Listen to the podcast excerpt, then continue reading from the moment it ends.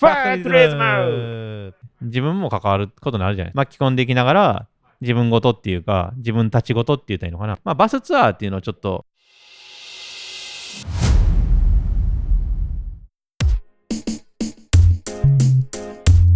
ちなみに染めるっていうのはなんか染める液にジャポンってつけるんですかえっとねまああのー単純に言うと、はいえーとまあ、そういう色顔料の入った、顔料の。えーまあ、液体の中につけて、はいええ色をつけ色を染め込ま色をこう染めていくっていう感じなんですよね。はいでもなかなか。かまあこういうことをこう今までやったことがない、やってきたことがない、はいまあ、いわゆるゴムの世界だと本当に、えー新しいチャレンジはい。今までないチャレンジなんであ非常にまあこれへもーこのこのこと自体もすごく面白いあ技術やなと。そうなんだ。え、ゴムに色をつけるっていうこと自体が、このゴムの業界の中でもかなり新しいことでもある。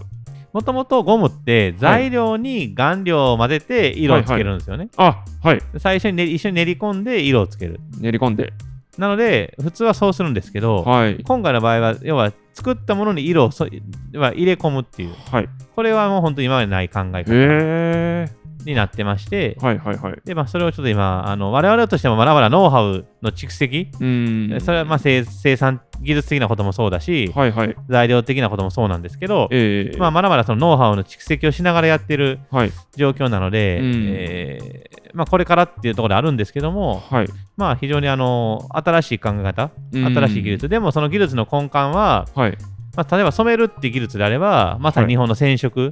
例えば生地を染めたりとか、はい色を染める技術っていうものが根幹にあって、ええで。それをこう、要は用途、いわゆるそのゴムの世界に展開するはい。ということであるので、うんええまあ、古いけども新しいみたいな、えまえあ、。そういう形のものができるかなと思ってます。ああすごいな。なんかこのシリコンロックグラスの話聞いてていろいろ聞きたいなと思ったポイントが何個か実はあってですねはい、さっきガラスよりも透明だっておっしゃったのが、なんかすごいなって思ったところこれもなんか新しい技術のように聞こえたんですよ。で今おっしゃっていただいたこの染めの技術っていうところ、なんかこの辺すごい聞いてみてもいいですかあ大丈夫聞きたいところなんですけど、はいガラスより透明ってなんかすごい難しそうな技術に聞こえるんですはけいど、はいはいどんなもんなんですかあのーまあ、我々は透明度っていうのをはい光の透過度、光の。透過は度いで、まあえー数値化してまして大体、はいえーガラスが93%、はいはいはい。で、えー我々のシリコンロックグラスであれば94%はい。透過するっていうところで、えまあ、ガラスよりも透過度が高い、イコーはルあは透あ明度が高いっていうような、えええー表現をしています。ででこれはまあいわゆる表面の凹凸なんですよね。はい凹凸はいまあ、表面が凸凹になればなるほど光が屈折してしてしまうので、はい透過度が下がる。あそういうことかでよりその表面が滑らかで、はいフラットになればなるほど光がきちんと透過していくはいはいはいとはいいうところで、まあそれはな、まあ、例えば技術的なことで言うと、えやはりそういったあの表面をきちっと作る金型の技術であったえり、はいものを作る生産する技術であったりとか、ええまあ、そういうところに起因するんですけど、ああ金型の技術ねはいはいはいなるほまあ、どそういうところで、えっえとえと光の透過度はいを高めることによって今まで、えーなかったゴムっていうのはもうイコール黒いとか、はいやっぱ色がついてるっていうのはまあ、えね、普通常識なんですけえど、はいほんとそれのまあ反対にある透明なゴムえがしかもガラスより透明みたいえなはい超透明なゴムっていうのを開発をして、でそれをまあいわゆるものをプロダクトに、はいえーでにプロダクトによって表現するっていうところまで、うんうんまあ本当に世界我々は世界で初めてへえ世界で初めていうぐらいのまあはいもちろんその、い、ろんなものはあるんですけどこのグええことグラスに関して言うともう本当世界で初めておおこの技術をグラスに展開したっていうのがき、まあ、当社だというふうに思う当社ですねはいすごいじゃあイノベーティブな技術なんですねそうですね本当ねにイノベーティブな、まあまだまだ世の中にほとんどはいで出回っていない技術なので、まあ、これからますますうん展開される可能性っていうのはすごくあるかなと思います。このイノベーティブなものを作ろうとあの思われたきっかけというか、なんかあったんですかもともと2つ理由があって、はい1つは、えー外発的な理由ええ。というところで、まあ、はい単純にやはりその B2B の、あ、はい。えー部品メーカーとしてやってる中で、はい。まあ、やはりその、えー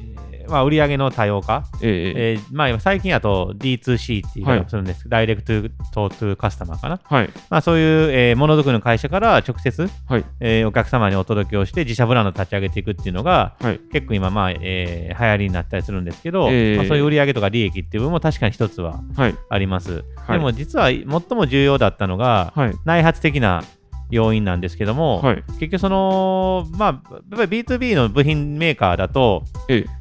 いうその事業の売り上げが顧客依存、お客様の状況に依存してしまう、ようえー依存せざるを得ない状況ですし、はいやはり何よりそのすごく技術があるし、はいものづくりの、えーこだわりええもすごくあるのに、はい自社の社名が一切、まあ、世の中に出ることがない。だうーん結局、まあ、もちろん最高の縁の下の力持ちである自負、ええプライドはすごくもちろん持って、はいえー仕事はしてるものの、ええなかなかそういったことが伝わらない、えうーんそういうところに対するもどかしさとか、はいあそういったところはすごくもともと持ってたりとか、あーやはりその、まあ、実際、えー、ものを作ってるメンバそうかはいーがですね、えーうんうん特にうちの場合、まあ、5000種類作ってるっていう要素もあるんですけど、はいなんかその自分が作ってるものが、ええどれぐらい世の中にうんうん貢献できてるかとか、はいどれぐらい世の中を笑顔にできてるかっていうのがはいう分かんないんですよね。ーん極端に言えば作ってるものが何か分かんない。はいはいはいはいで、その中でやっぱりモチベーションを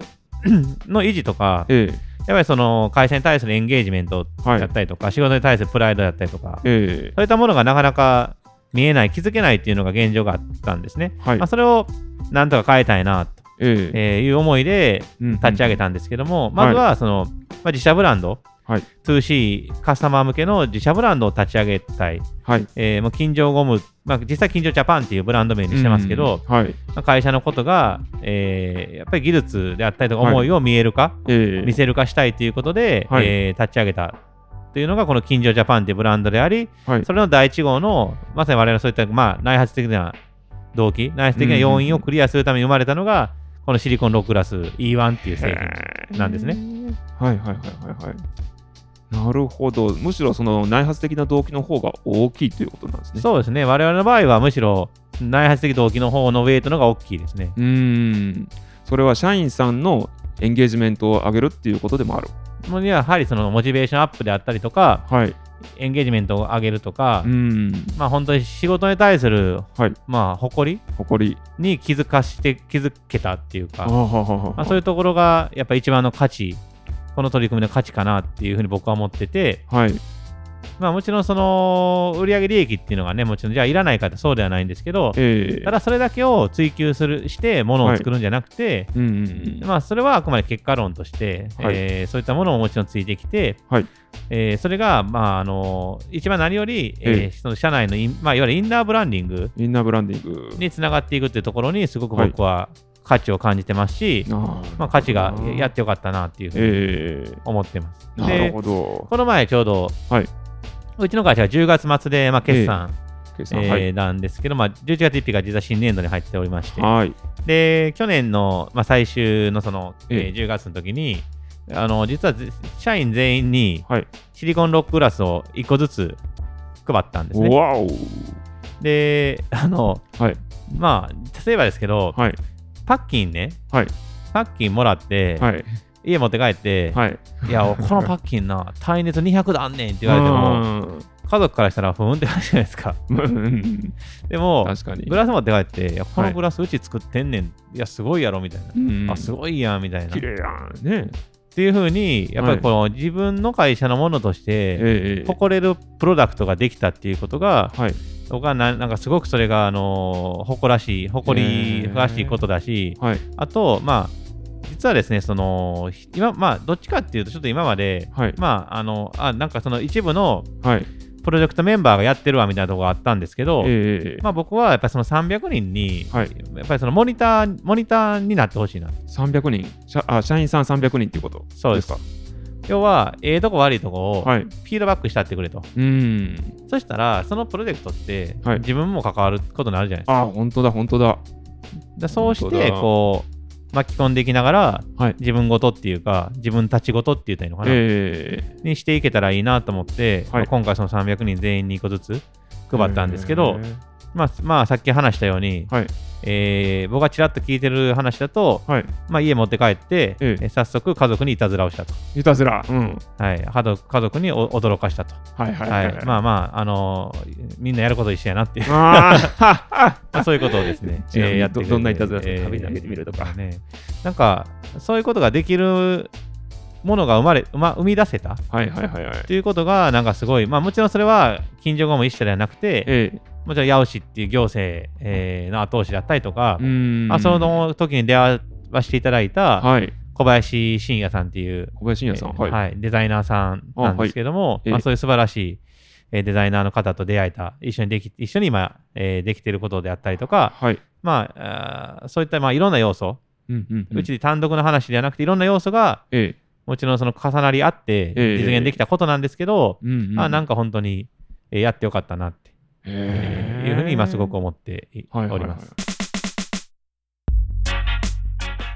社内からもじゃあ喜びの声みたいなものも聞こえて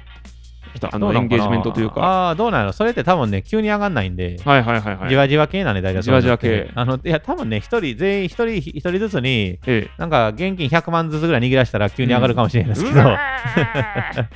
え なるけどだけど、まあ、あの、こういうもんって大体じわじわ系なんで、まあ、あのー はい振り返ったら、はいあ上がってきたな、みたいな、そんな感じじゃないですかうね。んまあ、でもまあ、まあまあ、あの、喜んでくれてるみたいですよ。まあ、例えば、あの、なんすかね、おしゃれな雑貨ショップに入って、で、あ、うちのグラスが並んでる、緊張ゴムって書いてる、ジャパンか、緊張ジャパンって書いてるっていうのを見ると、あ、よかった、みたいなのになるのかもわからないです。うん、間ですかね違いなくね、今も部品ではあるんですよ。さっき言ったみたいに、量販店に行ったら、はいはい。炊飯器とか、ええひげ剃りとか、家家電と、か、まあ、いろんなものがうち入ってるから、例えはいば自動車だって、あ、そっかそっか。あの自動車のセンサーとかうち入れてるから、例えば車街走ってるうん、某、ね自動自動車見たら、あ、はいうちにやと思うけど、ええでも別に 自動車なんか一部やから、はいはいはい、はい。でも今回の場合も全てやから、うん、まあ、そこの差はあるんちゃうかなって思いまうす。んなるほどね。あともう一点だけね、あのさっきおっしゃってた、はいその色をつけるっていう技術って、金城ゴムさんの中でずっと培ってこられた技術なんですかいや、これはですね、はいあの新しい技術ですね。えやっぱりさっきお話ししたように、はいゴムを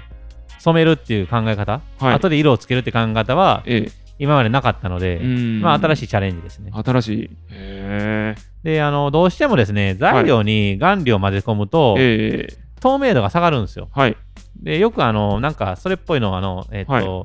100均って100均まであれやけど、なんかあのシリコンのえキッチン用品とかで青とか緑とかのやつあると思うんですけえど、はいはいはないんはかあんな感じになっちゃうんですよい。ね。なるほど。確かに透明じゃなくて、なちょっとマ濁ットな感じしそうますそうね。そうそうそう。だから、それやと我々が一番大事にしてる透明感、ううん。ガラスより透明っていう、この透明感を担保できない。はいえで、えなると、なんかちょっと意味がないよねっていうか、良さが消えるよねっていう中で、はい。いやその透明度を維持しつつ、まあ、色をどうやってつけるかっていう一つのいろいろ、はいまあ、我々に考えた、うんうん。えー検討した結果の結果、まあ、こうはいいうやり方でやってみようかと。へえでまあ、ただですね非常に、実は難しいことはたくさんあって、ええあのー一番の難しいところがですね食品衛生法うんの法律なんですね。はいで要はその後で染めるわけですよ、えで染めたやつがまた出てきたら困るわけですよ。例ええば、はいはい。染めたものが飲み物の中に極端な話ですよ。うん怖いですね。まだ溶け出してきたらあかんわけなんあですよ、ね怖いわ。でも、あ実際大丈夫ですよ。あのはいはい顔料はうちの、もちろん食あもちろん食品で食べれるものしか使わないんで。えでも、それがあかんから、えはい。それをしない、いや染まるけど出ないっていうような染染め方をしないといけないんですよね。はいはいはいはい。これが、あのー非常に技術的にたうん難易難し度、い当然ですよね。入んねんから出ますよね、普通。はい、そりゃそうだ。というところで、まあ、こういうところをクリアするのがちょっと苦労したりとか、んまあ、いろんな。なことのハードルはいっぱいあるんですけど、はい。まあでも、それは別にハードルはできない理由ではなくて、ええ成長するための糧なんで、ええまあそれを一。つずつ乗り越えながらはいやってる感じですね。うんうんうんうん。自社の中でじゃあ開発されてきたわけですね、そういう技術を。まあそうですね、結局新しいことやらないと成長しないっていうか、新しい分野、学びがない。ええだから今ある、もちろんね、その世界で今やってることを突き詰めて、はいえー深掘りしていくことももちろん重要なんですけど、うんうんうんまあ、それ以上にやっぱ新しいことやって、そこに新しいはい技術を掛け合わせていく、うんまあまさにそれがイノベーションなので、はいやっぱりイノベーションしていかないと、はい。ね、やっぱりその、やっぱり儲からへんじゃないですか。ええし、やっぱりお客さんとか、社会から要必要されないじゃないですか。うんうんうんなので、まあ、そういうところをやっぱりこう継続してはいやり続けるっていうことが、うんえーとても重要かなってはいはいはい思ってますし、まあ、うんうん実際そういうことを、まあ、全部が全部ね別えにえ100%すはいイノベーティブな仕事をしてるわけじゃもちろんないんですけど、うんまあ、それを1つでも2つでもはいやって割合を増やして、えーやっていくことが大事かなって思ってますうー。んなるほどなちょっとまだまだ聞きたい話いっぱい出てきましたあの次回のファクトリズムに向けてはいはいこ、んなことを取り組むんだっていうようなこともし考えていらっしゃることがあればちょっと教えていただいて締めようかなと思うんですけど、はいかがでしょうそうですねやっぱり最初お話したように、えまあ、まだまだ参加者数とかえええ地域は増やしていきたいなってもっはいはといその連携を深めていきたいなっえていうのが、まあ、一番思ってるところでえはいでやっぱりその僕らもそうだったんですけどはい最初ってなんかようわからんっていうか何していいかわからんし、はいはいなんかこう入っていいんかなとか、うんなんかうち何できんねやろみたいなところっていうのが正直すごいあると思うんですよね。ええでそういうのっていうのはぼ、まあ、実際僕ら本当にはい今回そういう地域の方々、はいえ特に子どもたちが参加をしてくれて、まあ、やっぱりそういうのってこうもちろん会社を知ってもらうっていう意味の価値もある以上に、はいなんかこう社内っていうか従業員のモチベーション、はいじまあ、さっきの本当にインナーブランディングにつながるんですよね。えなのでそういったことをあ本当に伝えていって、はいまあ、たくさんの方一緒でも多く入っていただいて、うんそうすると、まあ、あの当然ですけど、まあ、関係人関係人口が増えて、えはいはいまあ、トータル参加者数も増えるし、ええまあ、もっとこう相互交流も増えるし、はいまあ、そういったこう、まあ、本当に2025年に最終的には、うん2025年に、まあ、世界中からはい大阪関西に来られるであろう万博見に来られるであろう、ええー方々をはいなんか大阪の場所で本当ものづくりに触れてもらう、ええまあ、まさにそれが観光資源となるような、観光資源にまあ、そういった形まで我々も、えー持っていきたいなというふうに思っているのですげえ来年にに向けてまずはそういった、まあえー参加者数とか、はいはいはい参加人数を増やせることを、まあ、まず取り組みたいというのが一つですね。うんうんうんあとはあのちょっとと今回もまあまだコロナが残っていたのでできなかったんですけど、まあ、は来年ぐらいからはもう少しそのやっぱ場所が多少こう飛び地っていうかこういろいろこう離れてるってところで、はいまあ、なかなか回りにくいよね、ええー移動手段とかもどうすんのみたいなところが話がある中でえ、はいはいまあ、バスツアーっていうのをちょっとおーバスツアーいいですねやりたいなで、まあここはいはいはい例えばこの日 Day1 はこことこことここ回りますとか、はいはいはいそういう形でちょっともうちょっとこう、まあ、トータルえええーいわゆるそのやってる場所の提供だけじゃなくて、はい移動とかも含めたそのトータルでなんかこう、うんうんうんえーコーディネートできるような、はいそういうえー取り組みは企画したいなというふうに思ってまして、はいはいまあ、そうするとまたそれはそれとして違う形で、えーもっとこう効率よくはいえー参加をしていただけるようになるかなと思うので、うんうんうんまあ、そういうところなんかも一つ考えてます。いいですね確かに今回八尾市が中心だったけど門真市もあって堺もあってちょっと離れてるところは行きづらさがあったり、まあ、正直なかなかね同じ日に行こうと思うと、えまあ、車をね、こう乗ってこられる方はいいんですけど、はいはいただ今度逆に、皆さん車で来られちゃうと駐車場どうすんねんって話があったえりとかうで、んまあ、なかなかね、そういう、こう、難しいところが正直あったんですけども、えまあ、そういうところを、こう、解決できる、解消できる。えはいで、まあ、最終的には、まあ、あの今はまあある程度、えー各企業さんに任してるんですけど、はいまあ、そういうツアーにしてきちっと、ええまあ、あのやっぱりマネタイズマネタイズをしっかりして、はい最終的には先ほどお話しした2025年には、はいファクトリーツアー、ファクトリーズムツアーっていうふうにう、んうんうんえーいう形に消化をさせていきたいなはといいうふうに思っているので、えまあ、そういった形のものも、えー睨みながら、えはいえーやりたいなというふうに、うんうんうんえー考えてます。いやすごいそのお話を聞いて私がイメージしたのが海外旅行に行って例えばワイナリーがその旅行の工程の中に組み込まれてるみたいな感じではい、ゴム工場の製造現場だみたいなのが組み込まれたらそそうれめっちゃ面白いですもんね。そうですね。だからそういうこう、まあ、工場を見て、えで物に触れて、はい実際物販して、え物販してはい、買っていただく、やっぱりその、は単純にお土産な物を買うよりは、その物の、物を作ってる背景とか思いとかを知って買うということに、やはり価値があるというふうに思っているので、ええまあ、そういったことを、えーまあ、これは別に多分海外の方だけ向けだけじゃなくて、はい。おそらくその国内向けでも当然かできると思ってるんですけど、うんうんまあ、まずは2025年という一つの大きなターゲットがあるので、そこに向けてそういう、えー関空で降りて、うんうん万博会場まで行って、はい。そのまま京都かなんか観光して帰るっていうようなはいはいはいはい。ことじゃなくて、しっかり、えー大阪の魅力、関西の魅力、うんうん、ものづくりの魅力であったりとか、地域の魅力っていうのをええ海外の方にも伝え、発信できるような、伝えていけるような、はいまあ、そんな取り組みにしたいなと思ってます。めちゃくちゃ楽しみです。まあ、次回以降もじゃあ頑張ってはい。ラジオ作っていきましょうか。そうですね。は。はいい。そういう形でね、はあいのーいろんなメディアで、えやっぱりいろんな話知ってもらって、え、はい。さっきも話したんですけど、関係人口ええ、を増やしていくことが非常に重要なので、はいはいまあは今い、日は本当に。にこの機会いただけて、はい。すごい嬉しいなとい思や、ってまこす。ちらこそありがとうございます。私自身も超楽しみです。ということで、最後に一緒にファクトリズムって言いましょうか。せーの、ファクトリズムありがとうございました。